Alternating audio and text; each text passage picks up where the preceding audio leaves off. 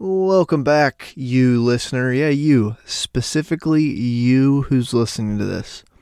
Welcome back to another episode of the Chaos Ball Podcast. Thanks for tuning in. I've got a very, very podcast to podcast to you today about the Seattle Mariners. Pretty Mariners heavy episode. I don't know if I'm really going to touch on anything across the league. What I am going to talk about is your Seattle Mariners and the pretty uh, pretty disappointing road trip that they just went on. I will be talking. I think I'm going to start the show today talking about George Kirby, that guy. Uh, if you're not familiar, he's a pitcher on the Seattle Mariners. He actually hates pitching. He actually does not want to pitch. He hates baseball. In fact, he hates baseball itself. So much so that he never wants to go deep in the games. It's true. He he hates the sport and he hates pitching, and I'll be talking about him and and he loves to complain to the media about it. That's uh, that's George Kirby. I'm kidding. I'm kidding. Relax. All right. Uh, and then I'm going to be talking a little bit. I got some Bryan Woo numbers. I got some Bryce Miller numbers. The two rookie pitchers. Are they running out of steam a little bit? Is the whole team running out of steam? Yes. Yes. The answer is yes. But we're starting the show with George Kirby. George Joseph Kirby made some comments to the media a few days ago that spawned some pretty pretty foul discourse on Twitter. It was pretty disgusting uh, the amount of takes on this. Not only just like the sheer amount of people chiming in who's who've clearly never watched George Kirby pitch once. I'm looking at you, every veteran pitcher who tweeted about this, uh, and everyone had a take on it. And my take on Twitter before I really get into it is that uh, this doesn't matter that much and we'll forget about it in a couple weeks. And I think generally we will as like Mariners fans and just baseball. Like we'll forget about it. People when they hear George Kirby's name might remember this, but also he's such a good pitcher. I think he's going to re- be remembered for his pitching prowess more than this. But as like Mariners fans, we're not going to like who cares. This does not affect much in the grand scheme of things at all. Now, what did George say? What did he say. He said, quote, I wish I wasn't out there for the seventh, to be honest. I was at 90 pitches, and I didn't think I needed to go anymore. He said that uh, after the game. You know, after the game, there's a general roundup with starting pitchers, like what went well, what didn't go well. I talked about that seventh inning because he was at 90 pitches after the sixth. He was he was struggling that game. He'd only given up two runs, but he had walked a few guys. He hit a batter. He was clearly off especially if you've ever watched George Kirby, you could kind of tell he's off. And if you know him at all, if he walks more than one batter in an outing, uh, it's kind of an off night. If he walks more than one batter in an inning, it's a historically off night for him in his young career. Uh, and that's what he said after the game. And then the next day, after it kind of exploded on on online, he said he spoke uh, he spoke to the media again. He he said he apologized to Scott Servais, uh, had productive conversations uh, that came out of that after his quote emotional comments last night. Uh, he said, I screwed up. That's not me. Skip's always got to pry the ball out of my hands. It's true. It's true. It's and in that 24 hours, and still the takes on this are absolutely, absolutely fucking crazy to me. So, I I have I have opinions about this what he said there obviously was for sure an error. Uh, that's not something you should ever be saying to the media, even if you think it. I that's not ever obviously you don't want to make your manager look bad, but you also don't just you don't want to say that to the media like, "Oh, I should have been out. I didn't want to come back for the 7th." Those are conversations that can obviously be hashed out in-house in the clubhouse, and I'm sure that goes on a decent amount. So he did make a mistake. This was absolutely a mistake. He shouldn't have said that to the media. Was clearly fuming a little bit after the game, especially because he came out in the seventh, almost got out of the seventh, and then gave up a two run home run to Rene Pinto after going back out there. Um, so, first off, obviously, this is a mistake. He shouldn't have said that. I read this, though, as like not, oh, I'm I'm tired, like take me out of the game I'm at 90 pitches, I don't want to pitch anymore. I read it as I'm not pitching very well. I got through six. It's probably better move. It's probably a better move right now to go to the bullpen. Uh, I feel like it wasn't. It wasn't. Oh, take me out. I'm gassed. Like I don't want to pitch a seventh. He admitted also he was having an off night. Like I said, he hit a batter earlier in the game and walked a batter in the same inning. He said I don't. I think he said he hadn't done that since high school. So he was clearly off. And so those comments I think was basically like I just think they should have went to the bullpen. I think that is that is more what he was trying to say there, not oh take me out, I don't want to pitch anymore. Uh, and not that they got he got proven right by giving up a home run, but I don't know. He, he just I think he just knew, and it's pretty self aware of him to know that maybe I shouldn't go out there for the seventh inning. I don't have my best stuff tonight. But also, George doesn't have to prove anything to anyone at this point about going deep into games. I mean, look at how many innings he's thrown this year. He's thrown 165 innings in 27 starts, by far the most in his career. He they really held him innings wise back last year because he hadn't thrown that many in his young career. That's what you do with a pitcher. Uh, and he's thrown so many innings this year and constantly gotten deep into games. So he doesn't have to prove anyone to this. Like he doesn't have to go out there and go seven, eight innings in his next start to prove that he can do that. We know he can do that. And the Mariners leaving him out there is like a testament to him because they've seen him go deep into games this year plenty of times and clearly have confidence in him. And I still think, I still think it was the wrong move to leave him in. Uh, but ultimately, I again, I don't, I don't like commenting on, on bullpen stuff. Like people on Twitter love to say, "Hey Scott, you suck." you're the worst. You should be fired after any pitcher makes a mistake after either leaving a pitcher in, putting the wrong relief pitcher in, whatever. I don't like to do that because it's, you know, that's the laziest tweet you could make. Uh, but obviously, George shouldn't have been saying that after the game. And honestly, I imagine this this happens. Like I said, I think this probably happens more than we think, but nobody ever says it to the media.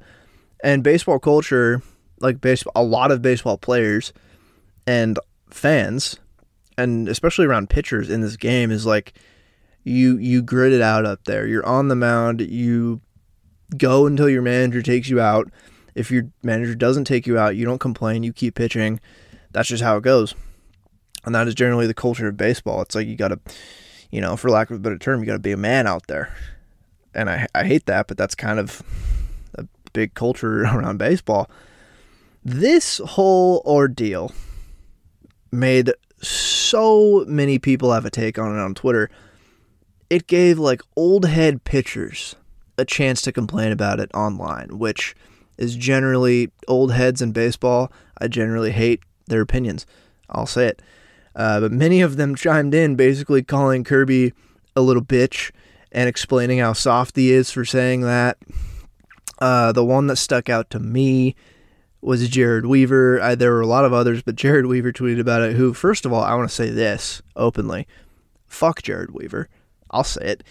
But he tweeted something like like um like you you never you never asked to get taken out. I never do something like that because I'm a I'm a big boy. I don't I've never asked to get taken out of the game, which is funny because someone pulled receipts of him literally asking to get taken out of a game uh, with a mid 90s pitch count in his career. Pretty funny.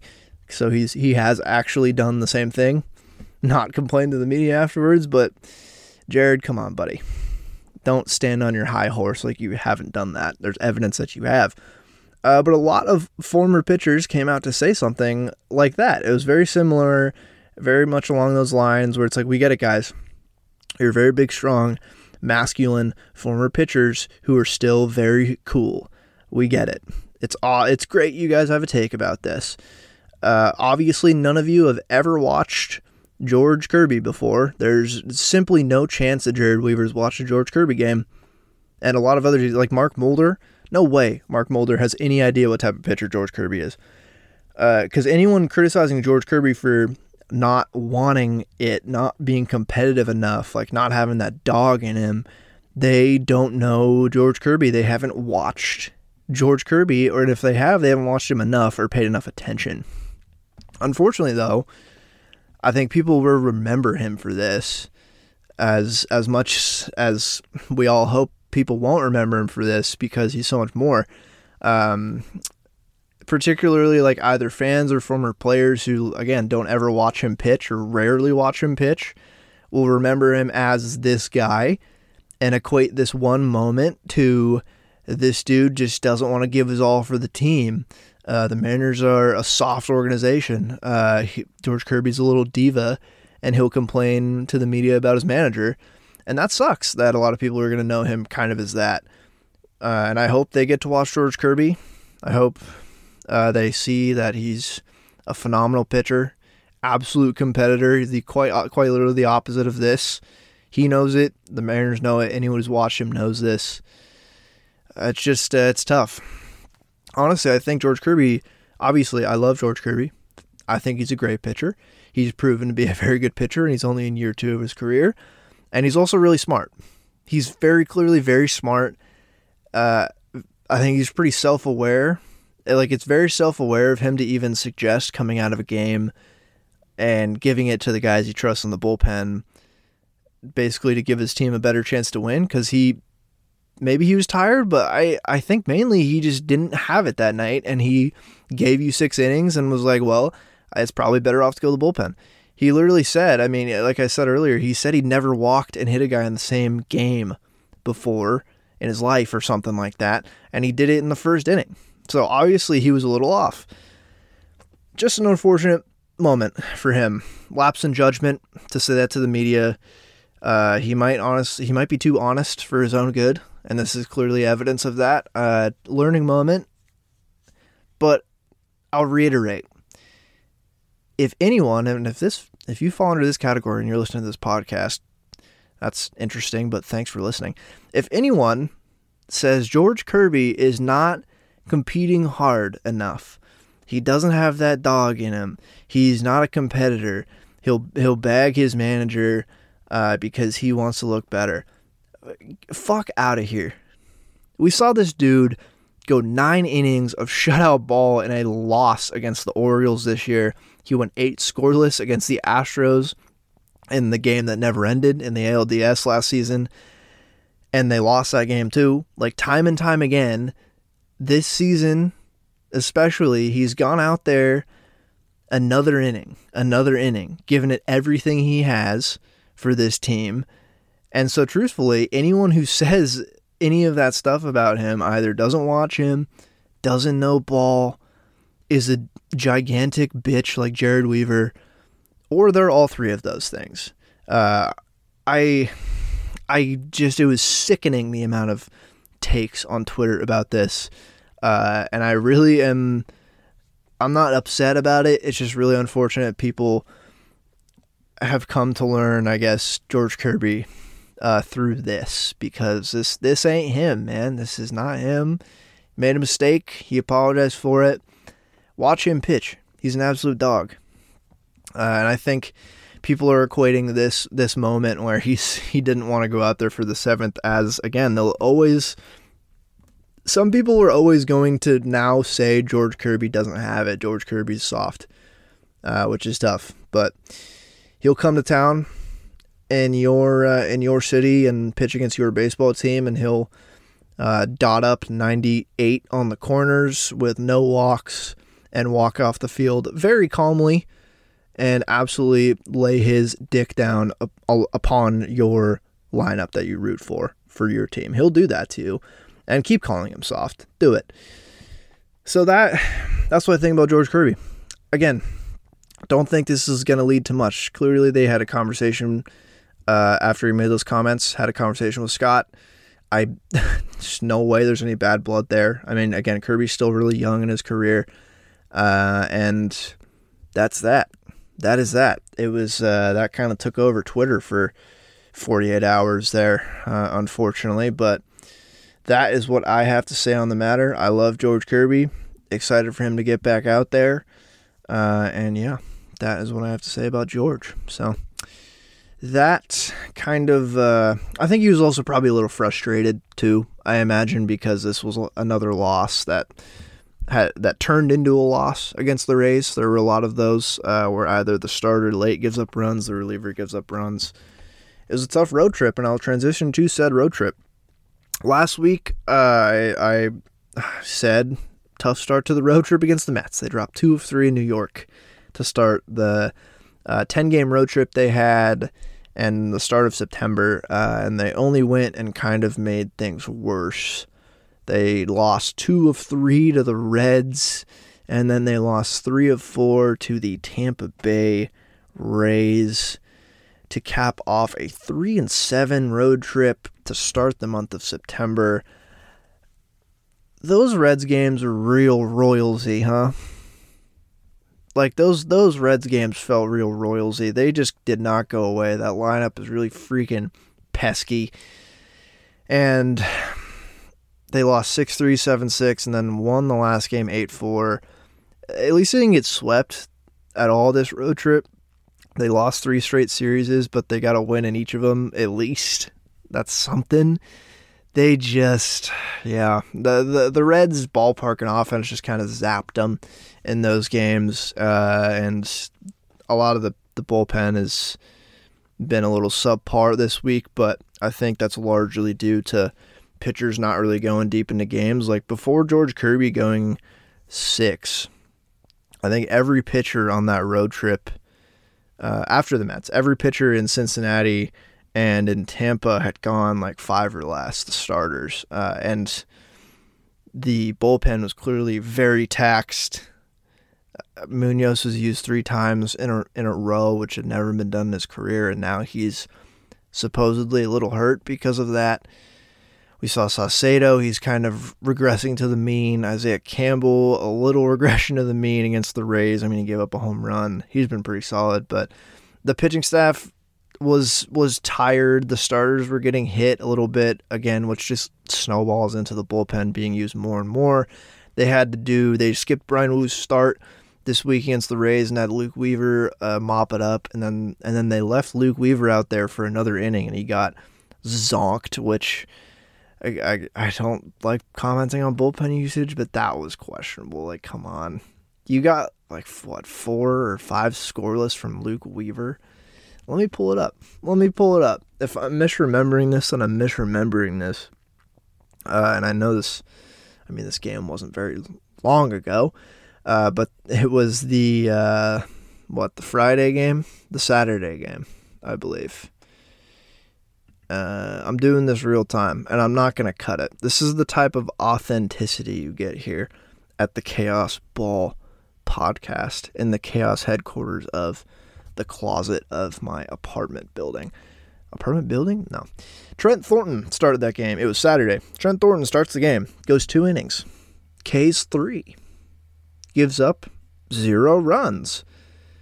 And then Luke Weaver comes in, and his final line was four and a third, four earned runs, two walks, and two Ks. And uh, that's a real Luke Weaver looking ass line to me. Uh, that's very par for the course for Luke Weaver, especially this season with both the Reds and his little sample of the Mariners. But so he came in scoreless third, scoreless fourth, and then gave up two runs in the fifth, and then gets another scoreless in the sixth.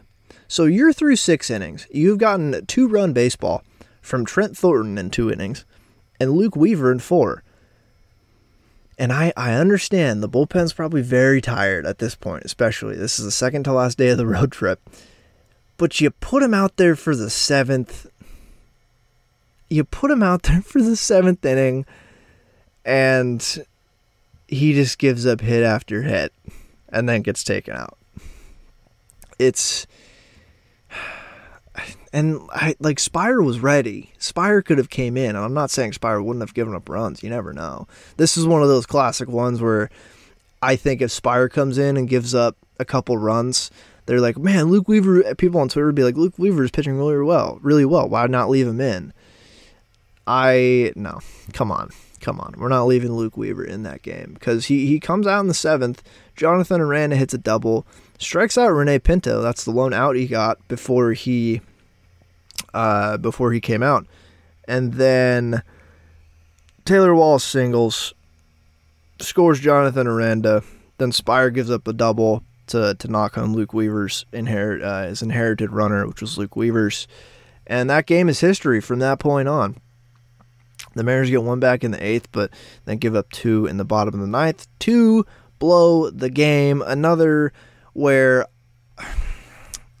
they had Saucedo in there for the ninth. It's a tie game, and Topa had pitched, Speier had pitched. I don't know who else you could have gone to, but Saucedo came in for the ninth specifically. He gets Aranda out, he gets Pinto out. He walks Taylor Walls, and then Yandy Diaz comes to the plate. Yandy Diaz comes to the plate, and this is the point in the inning where if I'm managing out of the park baseball, I'm probably putting in a right-handed pitcher to fit to pitch to Yandy Diaz. Uh, because it's not a huge difference this year between righty and lefty for him specifically, but he's slashing. Uh, he has an 880 OPS against right-handed pitching and a 985 against left-handed pitching.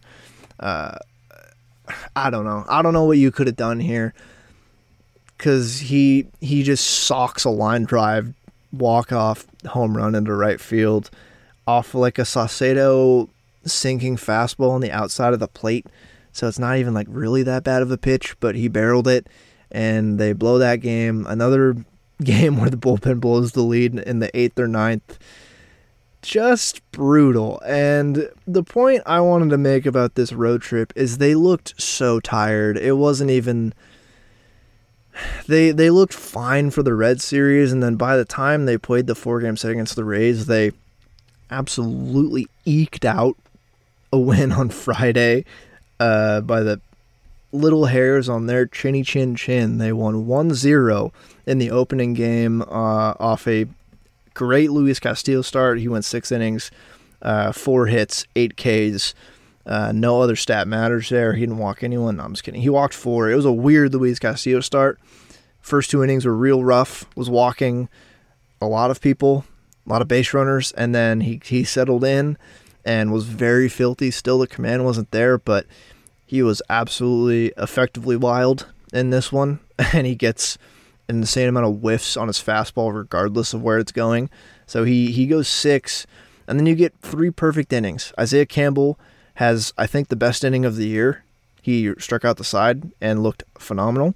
Matt Brash, another great inning. He's been really good. And then Munoz closes the game out, gives up a base runner, but that's you know that's closer tax. You got to give up a base runner. And closes the game out. And they eked that one out. That was a classic Mariners victory, 1 0. And then they lose three straight to the Rays. And they just look so tired. They just looked so, so tired, and understandably so. I mean, they had they started the month of September um, with an off day on August 31st, and then they go to New York, they go to Cincinnati, and they go to Tampa. That's just a long time on the road, and it it was it showed. So I don't even know how emblematic this series uh, is of like that could be the wild card matchup, Mariners Rays. I don't know what we can really take of that series to project into the playoffs because they were just so evidently very tired and the lack of stars going deep into games prior really didn't help.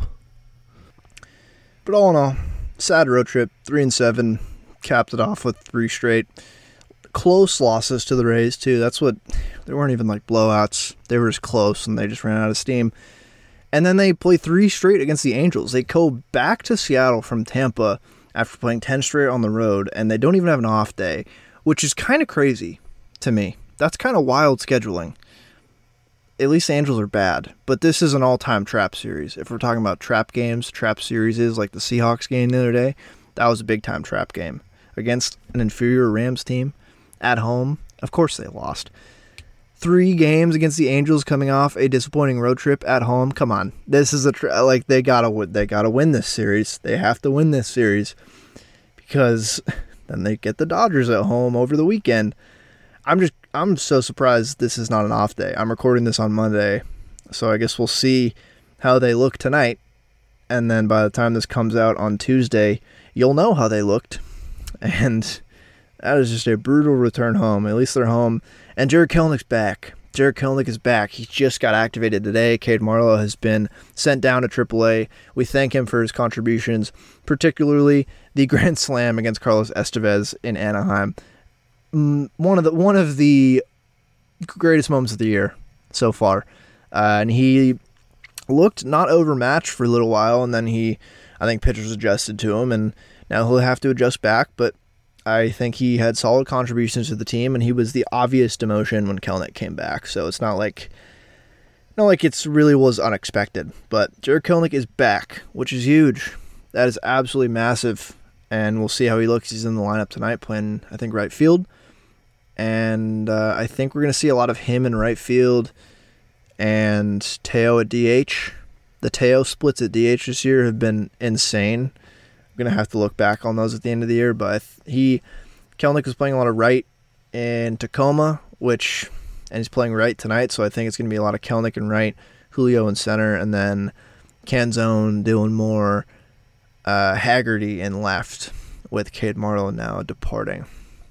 That's very good news, but we'll see how they do against the Angels. And now I'll transition into talking about these rookie pitchers, Bryan Woo and Bryce Miller. I mentioned earlier that Bryan Woo uh, had a start skipped in his start prior to this, he looked not great. He looked real bad. He looked also just very tired. Uh, velocity was down. I think it was the lowest velocity he's had all year. It it was. I'm looking at a graph now. His fastball was sitting 91 average that game, which is I don't even think he's hurt. He's just so tired. So they skipped his start in that start where they let Luke Weaver go a little bit too long and hopefully he comes back looking good. But I have some season splits because both these fellas have had interesting seasons. They've definitely been better than expected as rookie pitchers, and take this with a grain of salt as it's they're rookies and it's not the biggest sample. But it's been evident the past few weeks, the past few of both of their starts that they uh, they had really good initial couple starts there in the bigs, and then teams obviously gathered more data. I've talked about this. They got more data on them, they got more film on them, they figured out how to attack them. They've both kind of been working and having different game strategies to, you know, play the cat and mouse game with the hitters. And Bryce Miller's clearly he's been using a lot more off speed stuff, and, and Bryan Woo was. Bryan Woo was just he was just starting to pitch worse and worse, like worse and worse velocity too. Uh, but I've pulled up season splits for both of these fellows to show the journey they've been on this year. And we're to start with Bryan Woo. And I'm back. You didn't feel that pause and a phone call I just had, but you might have heard the ringtone. Had to take a phone call, but I'm back. Bryan Woo. Let's talk. Let's talk about Bryan Woo. Came up in June. His June splits. He threw 22 and two thirds innings in the month of June with a 4.37 ERA, 33% K percentage, 6.3% walk percentage. That is elite production in a small sample. And it shows with a 2.95 FIP uh, to go along with a 3.14 X FIP. So that 4.37 ERA, you know, he got a little unlucky, probably. Uh, and that, that K rate was no joke. He really was so good, looked very polished uh, in those innings. And then July happened. 26.1 innings pitched with a 5.47 ERA, a 19.5 K percentage, 8% walk rate, a 5.43 FIP, and then a 4.98 xFIP. So boy, what a change! In a similar a similar amount of innings as well, uh, an, an absolute plummeting of his stats. His K rate went way down. His walk rate stayed similar. It only went up 1.7 percent. And that FIP, those FIP numbers, man, they matched his ERA, which just he was giving up runs and he was earning those runs in that month. Uh, it was I feel like it was a classic rookie comes up you get 22 innings, lights the world on fire. Uh, not ERA wise, but we all knew he looked really good. And then uh, guys figured out how to attack him in July. And then he's not uh, he's not qualified for the month of August. He had three starts, but I have his total starts. I don't want to paint with a broad brush on his numbers because he only threw 16 innings and then just five in September. Uh, but his August numbers, he had a start, six innings, two earned, two walks, six strikeouts. He started, that was against the Angels. Quality start. Good job. Then he had that start against the White Sox. He went four innings, one earned, one walk, three strikeouts. Struggled a little bit in that one. And then he had a start against the Oakland A's in August, late August, six innings, zero earned, one walk, five strikeouts. So he came back in August looking better. Now, that is inferior competition. Uh, in July, he faced the Giants, the Astros, the Twins, the Blue Jays, and the Diamondbacks. That is a gauntlet of playoff teams and playoff contenders. Uh, and then August, he faces the Angels, the White Sox, and the A's. And he looked good in those starts. Good. Thankfully, he looked good. He looked fine. and then his lone start in September, it was last week against the Reds. He went five innings, five earned, three walks, zero strikeouts. Really looked tired, really not good. Velocity dipped completely. Uh, and he just gave up, just hit after hit, base runner after base runner. So kind of a story of, I think, just fatigue. Uh, I had a tweet about this when after that game that he had against the Reds. Uh, I threw up a graph from Baseball Savant of his pitch velocity, his fastballs, and starting out, and it's game by game. Starting out, and if you want to go to my Twitter, just look up my Twitter name and a woo, and it'll be, I think, the first tweet that should come up. Uh, his pitch velocity started out averaging about 95. He was 96, pumping 96 in his first game, fired up, and it's slowly been plummeting. It has slowly been going down. There's a little dip in, or a little uh, revamp in July, uh, but it's dipped all the way down to below 94. He's had one, two, three, four, five, six starts averaging 94 or below uh, dating back to July 30th, and that is concerning. Uh, and uh, in this tweet, I threw out it's worth considering that Woo uh, threw 67.2 innings in his first pro season last year, and that was coming off Tommy John surgery. And this season, he's already thrown 114 between Double A and the majors. So already uh, just under double the amount of pro innings this year compared to last year. And of course, in college, you don't throw that many innings. And in college, he threw as many innings as he could at Cal Poly and then got Tommy John surgery. Uh, so I think there's not a whole lot to be concerned about. I don't think he's hurt. I think he legitimately is very tired. Thrown so many innings this year. I'm glad they skipped his start. That was definitely the right, definitely the right move to skip his start. And ultimately, I think he'll be fine. I don't know if there's that much to really take from this. Uh, I just wanted to highlight what he's done this year in those splits, uh, and I think that rest will do him good. And I think I'll go over Bryce Miller's splits in a second, but him and Woo and Bryce is is going to be with a caveat if the Mariners make the playoffs. They haven't made the playoffs yet. In a play, in a playoff series, obviously you have your three pitchers who are going to start the first three games in some order you know, Gilbert, Kirby, and Castillo. And then you have these two fellas. Are you giving either of them the ball in a playoff start? I I don't know if I am. They won't you know in a wild card series they won't need to get the ball on a start, barring injury, knock on wood. But if they say make it to the ALDS, ALCS, the World Series, whatever, uh, one of them might have to start a game, or maybe they do an opener and have one of these guys be a follower I think both of them could be quite useful in the bullpen. I think Bryce Miller specifically could be more useful. He fits a more bullpenny type role considering he throws 60% fastballs as a starter. And it's an elite fastball. So you give Bryce Miller some an inning or two uh, every game, every other game, because he also has starter pedigree, starter stamina. So you can use him as a bulk reliever in the playoffs, and maybe that fits him well. And then a Woo, maybe you start a game, or maybe use an opener and use a Woo as a follower. I don't know. It's it's going to be really interesting because I don't know what the answer is. I don't know what the answer is in the playoffs with these two guys. Uh, but that was Bryan Woo's splits. the biggest thing I noticed was that fastball velocity when I went on Savant and and just looked that up real quick. That was like, oh shit, okay, he's definitely very tired.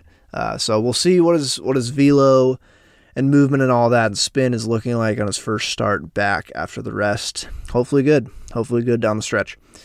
And then Bryce Miller, his splits. And I have he came up earlier, so I have May splits, May, June, and July. Uh, and then I will go over his game logs so far from the month of August. Bryce Miller. May splits. He threw 36 innings with a 3 ERA flat. 23% K percentage, 2.2% walk. 2.2% walk in 36 innings is ridiculous. He had a 2.68 FIP in that time and then a 4.13 XFIP in that time. So, varying numbers there. Uh, I, I think those varying FIPs are emblematic of his walk percentage and his K percentage. That is a slightly below average K percentage, I think, and a very below average walk percentage. So that was a lot of contact. And so that's going to make the FIP jump up and down a little bit when there's just a lot of balls in play. Uh, and they were, I'll get into this later, they, they were better balls in play than he's given up in June July. But then June, he threw 23 innings with a 5.48 ERA, 25% K, and then 9.4% walk percentage to go along with a 4.61 FIP and a 4.01 XFIP. So similar to Bryan Woo, good first month, not as good second month. Guys started figuring out that he's throwing the fastball every time. And regardless of it being an elite fastball, it's not Spencer Strider or Jacob DeGrom's fastball. And he doesn't have another elite pitch yet to go along with it. So I see where this was coming from. Uh, I think his his FIPS caught up with him a little bit in that one. And then July, 32.2 innings pitched with a 3.86 ERA, 21.5% K, 4.4% walks, with a 3.32 FIP and a 4.52 xFIP. And July was encouraging. July, July was the swing back. He made some adjustments. He stopped throwing the fastball as much. Uh, he's like it's been very evident watching him pitch. He's incorporated that changeup a lot more and that slider a lot more. He has a slider and a sweeper. Uh, he's been throwing the slider more, and I think it's been more effective. Uh, the changeup still pretty low usage, but more so than like in May. And it's looked it's looked okay. Uh, it's, it's something different from his fastball, but I think that slider is going to be his pitch.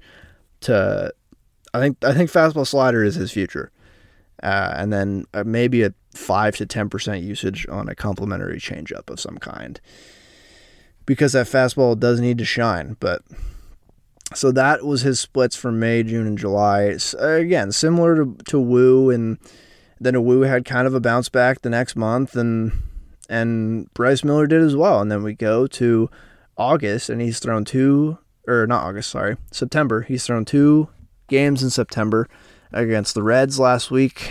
Five innings, seven hits, one earned, one walk, two strikeouts.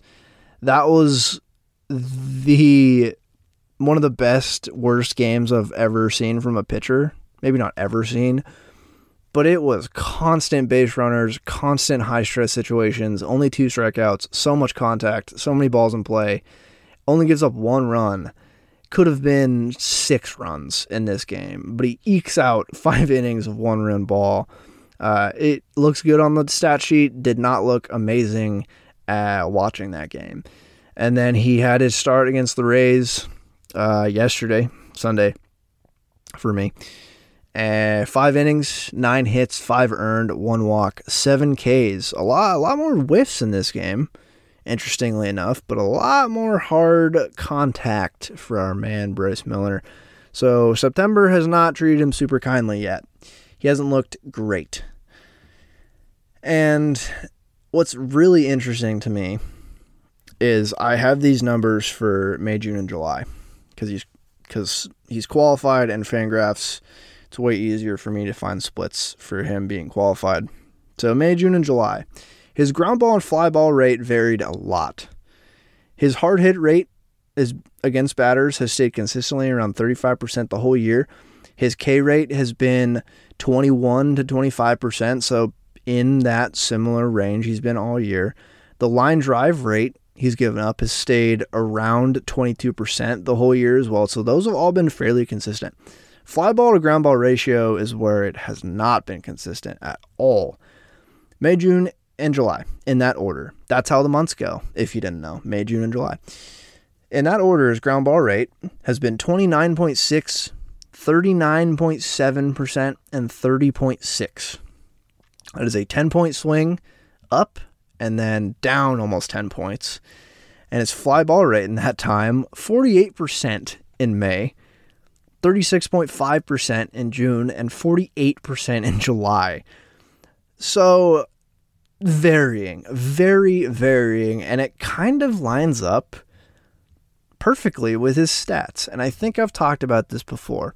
Ground balls turn into hits way way more often than fly balls. Uh, fly balls turn into home runs more often, obviously, but a pitcher who induces more fly balls will have a lower BABIP because the balls in play are not going to go for hits as much as a ground ball pitcher.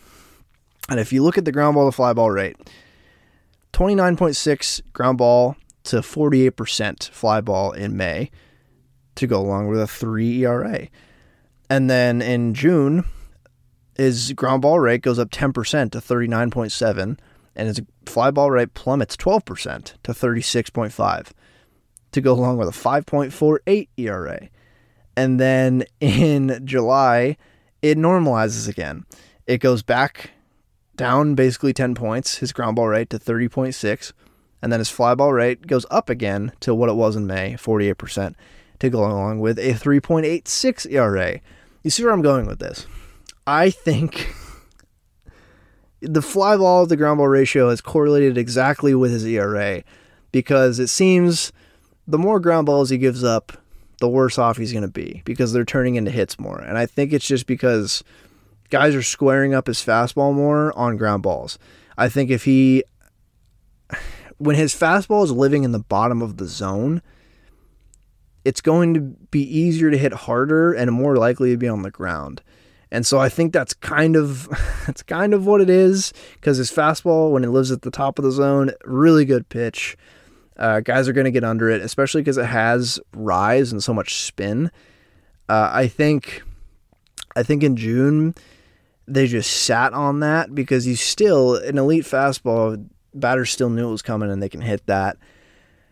And as he's, I think, worked in more secondary pitching, more secondary pitches, uh, that fly ball rate has gone up because uh, the fastball usage is down to 60%, which is crazy to say, down to 60%.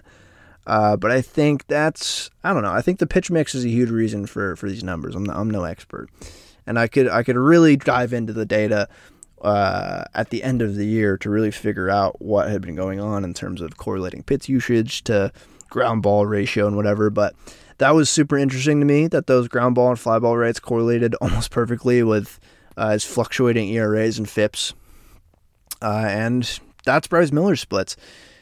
A topsy turvy year, a very normal rookie year, kind of normal rookie year for a guy who burst onto the scene and had more expectation than maybe he had coming into the year, obviously. Uh, but ultimately has been pretty solid. Uh, tough first two starts this month. Maybe they skip his next start like they did with Bryan Woo. I think that could be definitely worthy. I think skipping starts, getting everyone prepped for those final 10 games against the Rangers and Astros would be very worth doing right now with the Angels and the A's coming up and then the Dodgers sandwiched in between. I don't know what they're going to do. I, I just think both of those guys, have, they've pitched a lot for rookies, uh, especially Bryan Woo, who had surgery, but also Bryce Miller. I mean, he's not that removed from college in his first pro season, and he's already thrown so many innings in the big leagues. I think both of them have kind of run out of steam a little bit, and it's it's shown. But let's hope they they get some rest going into the stretch, final stretch of the season, and then if playoffs are a thing that are happening, it's going to be a conversation to be had about how these two fellows are going to be used because I don't think they're going to be used in the rotation really. Because you can kind of get away with a three man rotation in the playoffs. If you're if you're crafty with it, you can get away with it, especially if you have a good bullpen like the Mariners do, and can kind of lean on that more. In this day and age, it'll just be interesting to see. And that was my rookie pitcher segment. And that's it for that. Winding down the show, I mentioned the schedule already, but they play the Angels in a three game set, day off, and then have the Dodgers over the weekend. If they get one from the Dodgers, I'd be happy with that. They're playing fantastic ball. They're dodgering real, real hard these days. Uh, but their pitching, their pitching has been a little bit of a shit show, especially uh, Walker Buehler. I don't think he's gonna be back at all this year. Julio Urias is a really shitty human being and won't be back hopefully ever in the sport of baseball. Uh, their bullpen has been a work in progress the whole season. But you know what they do have is Mookie Betts and Freddie Freeman at the 1 2 in the lineup, and that can win you every game you play. So there's that.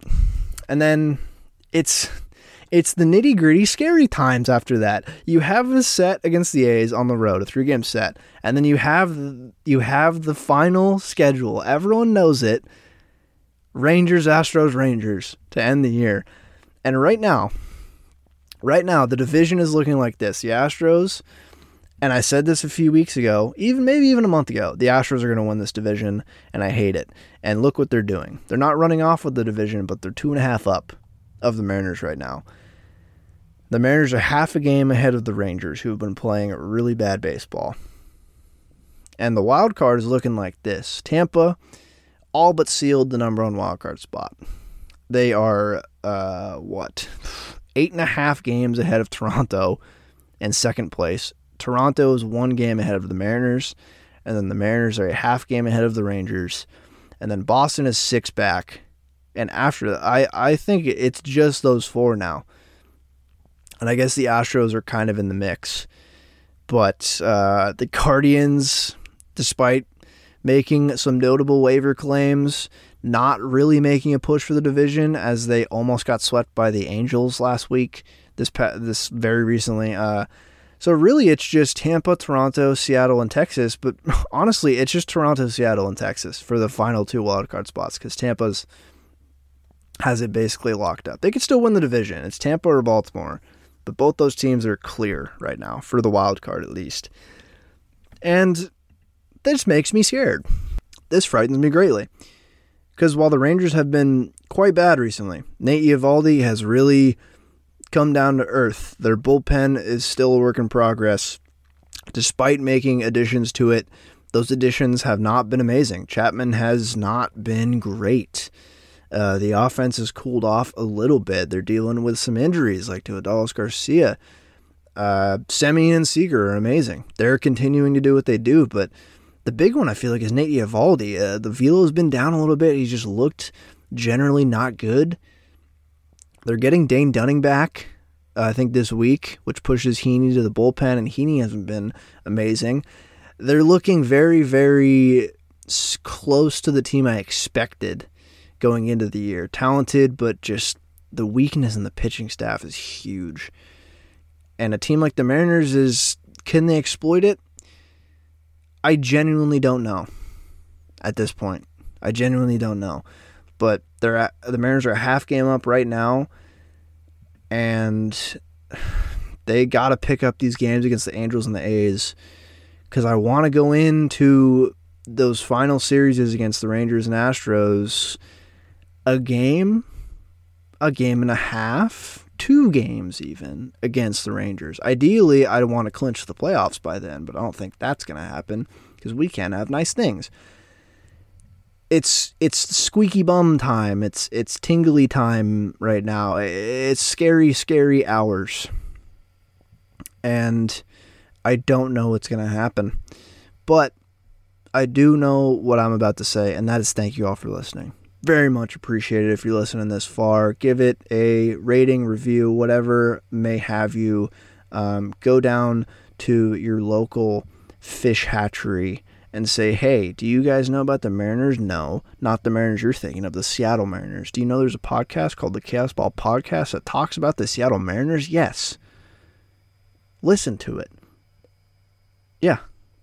I guarantee you no other podcast you've listened to has told you to go down to your local fish hatchery and promote the podcast. I just did. So thank you again for listening. Have a good rest of your week. And of course, Go Mariners.